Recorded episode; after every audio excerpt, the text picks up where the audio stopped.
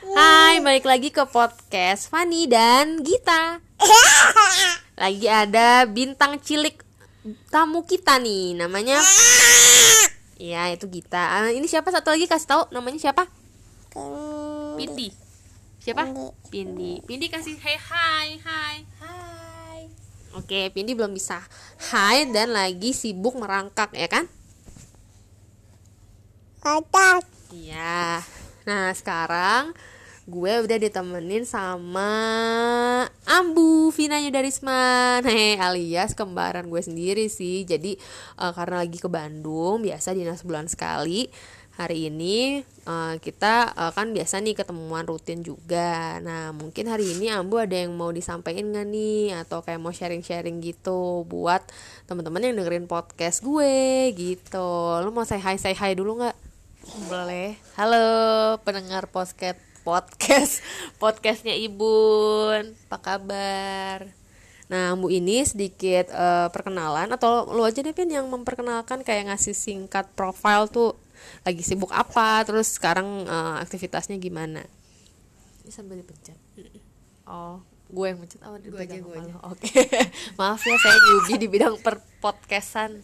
Halo Sampurasun, nama aku Vina Yudarisman, kembarannya Ibun, tapi bedanya kalau aku dipanggilnya Ambu, soalnya kan eh, Sundanese people gitu. Aku sih kegiatannya sekarang jadi working at home mom ya kalau bahasa gaulnya jadi waham gitu. Soalnya lagi membesarkan anak pertama aku namanya eh, Vindiza Agania Zendi biasa dipanggil Nang Pindi usianya bulan ini mau setahun.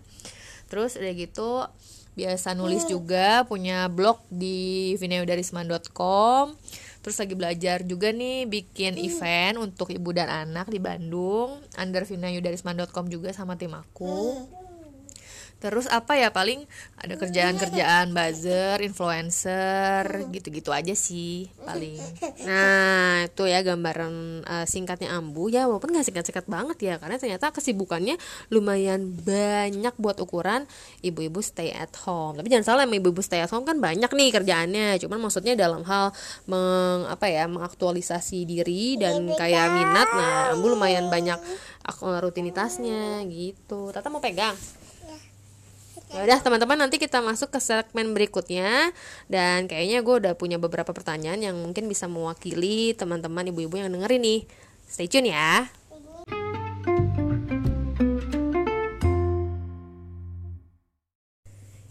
Nah, masuk ke segmen pertama. Eh, sorry ya tadi kalau ada suara-suara bayi-bayi dan eh, toddler-toddler karena memang kita ngerekamnya lagi eh, family time gitu.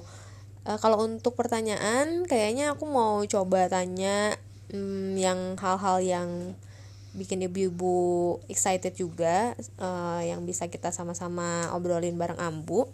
Salah satunya adalah karena Ambu ini temannya lumayan banyak ya karena dari lingkup pertemanan Instagram maupun dari ya teman real life ya itu yang paling penting ya justru. Jadi kayak punya banyak teman juga di Bandung Jakarta pokoknya eh, teman-teman tuh banyak. Nah pokoknya di dunia motherhood ini gimana tipsnya C supaya survive gitu. Di tengah persaingan kancah eh, kayak persaingan idealisme ibu-ibu bahkan ada mom shaming gitu yang paling parah. Gimana supaya kita bisa tetap ajak gitu ya bahasanya atau bisa tetap punya eh, prinsip tapi sekaligus juga bisa eh, berkontribusi gitu ya buat dunia motherhood. Paling nggak nggak usah jauh-jauh deh buat keluarga sendiri dan sekitar kita gitu. Gimana? Pin ada tips nggak? Hmm, kalau sekarang sih kayaknya istilah mom shaming tuh udah nggak asing lagi ya, apalagi eh, kalau dulu tuh mungkin cuma sebatas kayak anak lo asi atau pakai sufor. Kalau sekarang tuh sampai literally kayak gendongan, baby baby carrier, terus eh, metode makan mau BLW, mau responsive feeding. Nah, itu tuh benar-benar bisa bisa nge-trigger banget lah gitu perkancahan motherhood. Kalau dari aku tipsnya yang pertama eh, knowing yourself sih. Jadi balik lagi kita harus tahu em, memang eh, kita tuh inginnya ke mana nyamannya di mana pakai metode apa. Terus kedua lihat lagi potensi anak sendiri gitu. Jadi jangan terlalu uh, riuh juga tuh. Lihat kanan kiri lah lihat Instagram si A si B gitu. Jadi paling pertama ya lihat aja anak kita memang potensinya di mana sih. Nah itu aja kita gali dan kita fokus di situ paling itu sih. Jadi sama satu lagi uh, ini kalau biar bisa berkontribusi gitu jadi biar bisa menebarkan positif vibes gitu. Gimana? Oh positif vibes. Kalau positif vibes sih yang jelas harus uh, berkumpul juga sama orang-orang positif pertama. Jadi kalau misalnya punya teman-teman yang emang udah uh, julid gitu atau enggak kayak nyinyir gitu mendingan uh, kita ganti aja gitu. Pertemanan circle baru yang emang bawa uh, aspek positif juga, efek positif juga. Nah, kita baru deh tuh mulai berkarya di situ dengan apa yang kita suka atau passion kita di mana gitu. Oke, gimana teman-teman setuju nggak kira-kira?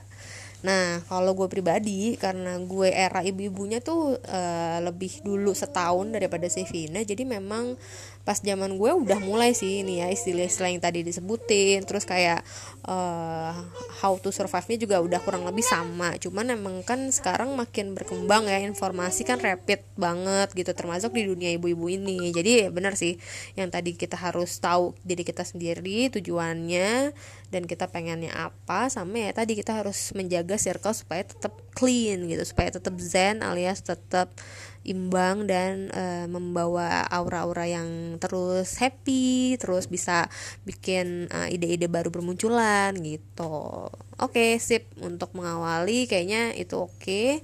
Terus kira-kira apa ya yang lagi seru lagi nih di dunia ibu-ibu? Ada ini nggak kayak denger-denger cerita-cerita atau kayak selentingan apa nih di dunia peribu-ibuan? Hmm, apa ya?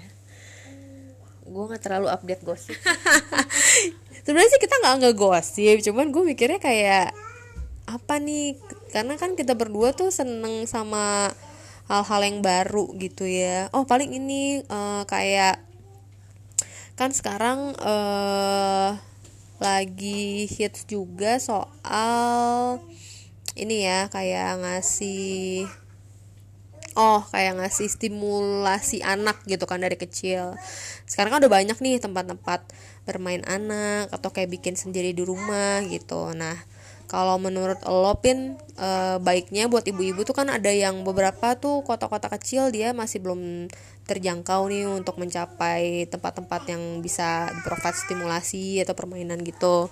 Nah kalau buat lo sendiri tingkat urgensinya untuk mengikuti uh, area-area atau kayak kelas-kelas sensori gini tuh gimana sih? Atau mungkin lo punya tips-tips supaya kita bisa provide sendiri di rumah pokoknya biar kreatif lah ibu-ibu tuh gimana? Hmm, biar kita apa tadi? Ya buat stimulasi anak-anak oh. gitu-gitu. Kayak apakah harus ikut di kelas bermain atau ya kita juga bisa bikin community sendiri atau gimana?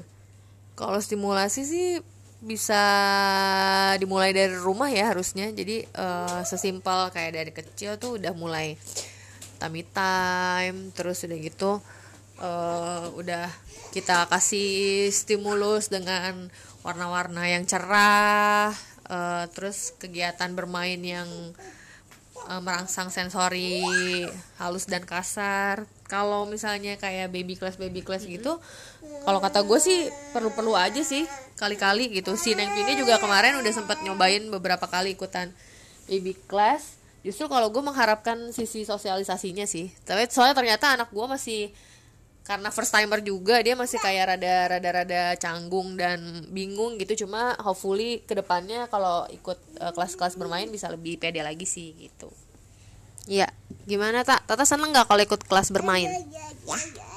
Ketemu teman-teman ya? Iya. Kalau Vindi suka nggak ikut kelas bermain? Ya ya ya ya ya. Jadi kalau Vindi jawabannya agak lebih ngerap. Ya ya ya ya. Nah gitu teman-teman gimana? Kalau gue sih uh, karena seneng anak gue ketemu sama teman-teman lain itu kayaknya sempat ikut beberapa kali. Cuman kadang kalau udah agak di luar budget ibu-ibu ya bu, karena kan akhir-akhir ini kelas-kelas gitu kan memang makin uh, pricey. Nah paling akhirnya Solusinya itu cari-cari tempat yang masih memungkinkan budget pertama ya. Bagaimanapun kita kan tetap harus melihat anggaran keluarga. Terus yang kedua, kita bisa kumpulin teman-teman yang memang punya minat yang sama, ngumpul di salah satu rumah dan kita coba uh, pakai tips-tips yang ada di Pinterest gitu kan misalnya atau kayak ada di buku-buku panduan buat melatih sensory itu juga bisa jadi alternatif gitu. Oke, mungkin nanti kita uh, masuk ke segmen terakhir sekalian closing. Cekidot ya. Hai, balik lagi kita mm, di segmen terakhir. Cie, jangan sedih, tapi nanti eh, kapan-kapan kita coba recording lagi ya sama Ambu. Di segmen terakhir ini ternyata Ambu mau kasih uh, sedikit insight nih buat kita teman-teman wanita atau ibu-ibu muda. Cie. Karena kan uh, sekarang kita tuh sebenarnya tuh tahu ya masing-masing diri tuh punya power terus punya keunikan punya juga bakat-bakat atau kelebihan. Tapi kadang suka tertutup tuh mungkin kita nggak peka atau mungkin kita juga terlalu banyak melihat yang lain gitu ya rumput tetangga atau comparing sama others. Justru itu jadi uh, kurang bersinar gitu kurang terpancar dari diri kita. Nah supaya kita bisa tetap punya power yang uh, juga empowering other women itu gimana ya gitu caranya atau supaya kita tetap ingat gitu. Gimana? Kamu kira-kira ada kayak jurus untuk uh, kita supaya bisa empower diri sendiri dan juga empower orang lain gitu. Uh, oke okay, kalau bicara mengenai empowering atau bahasa Indonesia kayak memberdayakan diri sekarang lagi mulai tren ya uh, frasa itu. Kalau buat uh, ambu sendiri sih udah mulai nyoba untuk memberdayakan diri dari sejak fase uh, after married sih. Oh, jadi iya, after okay. married after married akhirnya gue memutuskan untuk kayak uh, bikin blog memberanikan bikin blog sendiri. Walaupun waktu itu belum jago-jago banget sih nulisnya sekarang juga masih banyak belajar. Tapi kayak lebih challenging myself aja gitu. Pertama. jadi awalnya dari minat gitu ya dari hobi dulu apa nih yang bisa kita uh, tingkatin lagi gitu uh, yes sebenarnya bukan hobi gue tadinya nulis cuman kayak gue pengen punya sesuatu yang itu jadi rutinitas bisa jadi kayak uh, tempat gue untuk berkarya. Nah uh, salah satu hal yang simple ya nyoba nulis dan punya blog sendiri waktu itu. Oke jadi startnya waktu itu dengan blog kalau ambu nah terus langkah selanjutnya apa nih? Langkah selanjutnya waktu gue tahu gue hamil iya Bentar ya, pemirsa ini biasa suka ada intermezzo dari anak-anak ya. Oke, okay. lanjut. Mm, lanjut ya. Jadi pas gue tahu gue hamil uh, dan gue uh, punya berbagai mimpi akan uh, persalinan yang seperti apa yang ingin gue capai gitu. Jadi pengen pengennya punya persalinan yang memorable, yang indah, yang emang bakalan jadi uh, momen sekali seumur hidup lah gitu. Jadi gue waktu itu memutuskan untuk coba memperdayakan diri selama hamil berlanjut juga ke persalinan uh, jadi gue mulai cari tahu belajar baca buku ikut kelas pokoknya uh, eh, FYI pokoknya si Vina ini uh, menjalani ini ya kayak filosofi gentle birth gitu ya. Jadi pada saat hamil sama melahirkan gitu. Ya uh, jadi uh, untuk si gentle bird ini memang sekarang udah banyak sih eh, orang-orang yang tahu tentang gentle bird. Nah dulu tuh uh, kita harus benar-benar harus nyari tahu dan benar-benar kayak komit gitu untuk mencapai si kesuksesan persalinan ini.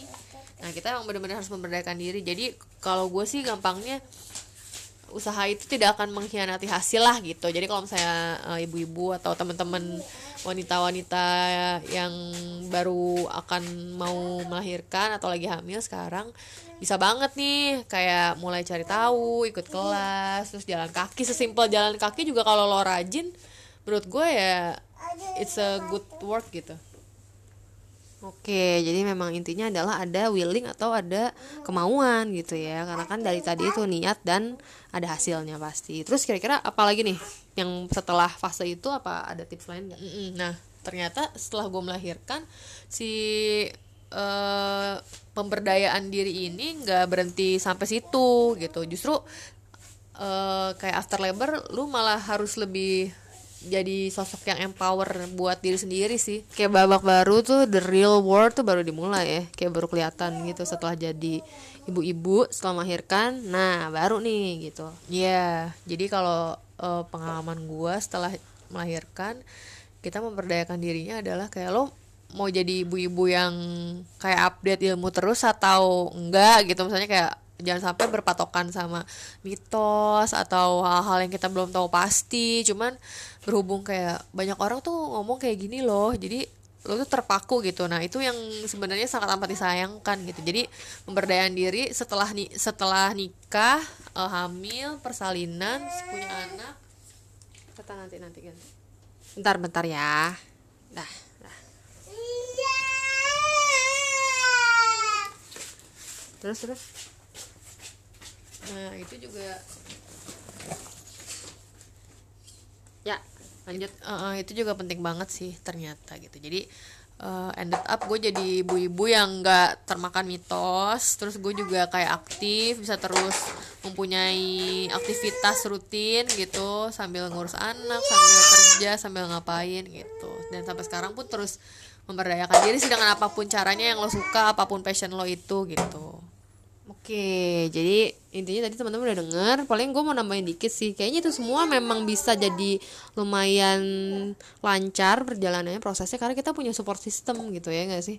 Ya bener-bener. Jadi support system itu juga penting banget gitu kalau misalnya uh, punya keluarga, suami, uh, keluarga, saudara, kakak adik paling paling utama sih apalagi kalau udah didukung penuh sama suami ya gitu. Jadi suami lo mau terjun langsung Nah itu juga udah cukup banget sih gitu. Jadi jangan terpaku kayak aduh gue fasilitas gue terbatas gitu. Nah itu eh, nggak uh, bisa jadi kayak alasan juga sih. Gitu. Sama paling kalau misalnya ada yang ngerespon kali ya yang denger. Tapi mungkin suami gue nggak se ngedukung itu dan lain-lain. Menurut lo gimana? Kalau menurut gue sih lebih kayak komunikasi sih. Kayak mungkin dia tahu tapi mungkin dia nggak tahu loh mau itu. Jadi kayak tunjukin aja keinginannya terus kasih kayak small steps gitu kali ya kasih lihat bahwa it matters gitu ya. Terus siapa tahu ya mungkin yang tadinya terlihat tidak terlalu membantu habis itu ya setelah dia tahu purpose lo di mana jadi bisa dukung banget gitu. Nah ini pertanyaannya cukup sering dilontarkan kalau gue lagi bikin acara ya, ya bikin event gitu tentang gentle birth, tentang kayak empowering, persalinan. Jadi kayak teman-teman peserta gitu sering nanya, e, Ambu uh, gimana sih caranya supaya suami aku tuh bisa kayak apa gitu, Wih. bisa kayak laki gue gitu kan? Karena dia terlihat dengan citra yang sangat amat. Wih uh, suportif ya tapi nggak mm -hmm. cuman image doang sih emang aslinya juga kayak gitu alhamdulillah gitu nah buat teman-teman yang mungkin uh, suaminya kan pasti karakternya beda-beda yeah, juga nih uh, di rumah gue waktu itu sesimpel bilang kayak coba aja sedikit kayak white lie gitu atau ibaratnya kayak jebak aja gitu suami lo lo ajak ke workshop uh, persalinan persiapan persalinan. Tapi lo bilangnya kayak uh, sayang temenin gue dong ke kondangan gitu misalnya atau enggak kayak kayak makan ngopi di mana gitu. Nah terus lo ajak dia tuh ke kelas-kelas persalinan. Kan dia udah terjebak ya ibaratnya kayak ya udah gitu. Tapi gue yakin deh pasti dia pulang dari situ bakal terbuka banget uh, mindsetnya tentang persalinan dan kehamilan gitu. Ya jadi itu mungkin versi ekstrimnya tapi it works somehow gitu ya. Oke jadi mungkin segitu dulu buat kali ini. Maafin tadi kalau ada dead air dan chaos di sana sini. Ini anak-anak kita lagi pada ngerumpi nih sambil main. Hai. Mau main. mau main. Tapi say bye bye dulu ya. Thank you gitu. Thank you. Nah um, berarti uh, kalau buat kali ini kan tadi mungkin belum terlalu ke planning ya mau ngomongin apa aja. Cuman seneng sih kalau gue pribadi akhirnya bisa punya momen lagi sama si Vina untuk uh, ngobrolin hal-hal seputar motherhood gitu. Selain bisa kalian baca di IG-nya Vina langsung at Vina Yudarisman sama di blognya vinayudarisman.com kayaknya uh, format podcast gini bisa sih ya kita sebarin ke ibu-ibu gitu ya Hmm. Menurut lo menarik nggak? Soalnya sebenarnya si Vina baru mulai gue racunin. Karena kan gue pikir ibu-ibu tuh sering kayak sambil masak gitu ya, sambil ngurusin anak, atau sambil ngapain kayak bisa aduh maafkan ya itu ada suara-suara tapi maksudnya kayak ini suatu yang promising gak di dunia ibu-ibu bisa dengerin podcast gitu uh, gue baru tahu juga nih podcast podcastan ini dari si Fani dan waktu itu gue pernah iseng gitu akhirnya gue download Inspigo terus gue denger beberapa podcast yang emang dia rekomenin sama si Fanny dan ternyata somehow tuh uh, bagus gitu sambil kayak tidurin anak atau kayak sambil ngapain gitu lo lagi ada waktu senggang lo dengerin podcast tuh bisa uh, bikin kita punya beberapa input baru sih gitu Nah, itu kan berarti Ambu udah approve. Jadi rancang Ambu Sadayana, ayo coba dengerin lagi. Nanti siapa tahu di next episode gue bisa lebih terkonsep dan pertanyaannya bisa lebih dahsyat gitu ya. Maksudnya bisa lebih mengcover keinginan teman-teman untuk apa nih yang bisa gue sama Vina diskusiin langsung gitu. Oke deh, itu aja. Uh, terima kasih sekali lagi. Ini benar-benar sesi dadakan yang gak disangka-sangka, tapi mudah-mudahan bisa berlanjut bulan depan seperti biasa kalau gue ada uh, sebulan sekali main ke Bandung gitu oke mau bilang apa nih say bye bye dulu Uh, Oke, okay, gue jadi kepikiran bikin podcast sendiri aja apa ya? Ya, yeah, nggak bisa. ya tapi siapa tahu teman-teman ada yang mau coba juga ya iseng-iseng gitu. Uh, iya boleh sih. Jadi kayak emang mungkin jadi lebih banyak juga sih penyampaiannya kalau gue lewat Instagram atau blog mungkin terbatas ya terbatas karakter dan terbatas waktu juga. Jadi kalau podcast kayak bisa lebih fleksibel. Uh, dari gue segitu aja dulu. Terima kasih buat teman-teman yang udah dengerin. Semoga bisa berjumpa lagi di podcast uh, Ibun sambil ngasuh edisi selanjutnya. Thank btw ini mau kita namain uh, kalau sesi gue dan Vina ini adalah duo dynamic. Ya karena buat yang tahu-tahu aja nih waktu kita um, remaja kita punya blog bareng gitu. Nah itu namanya dua dynamic kayak kita akan teruskan versi podcast aja gimana? Oke okay. thank you. See you bye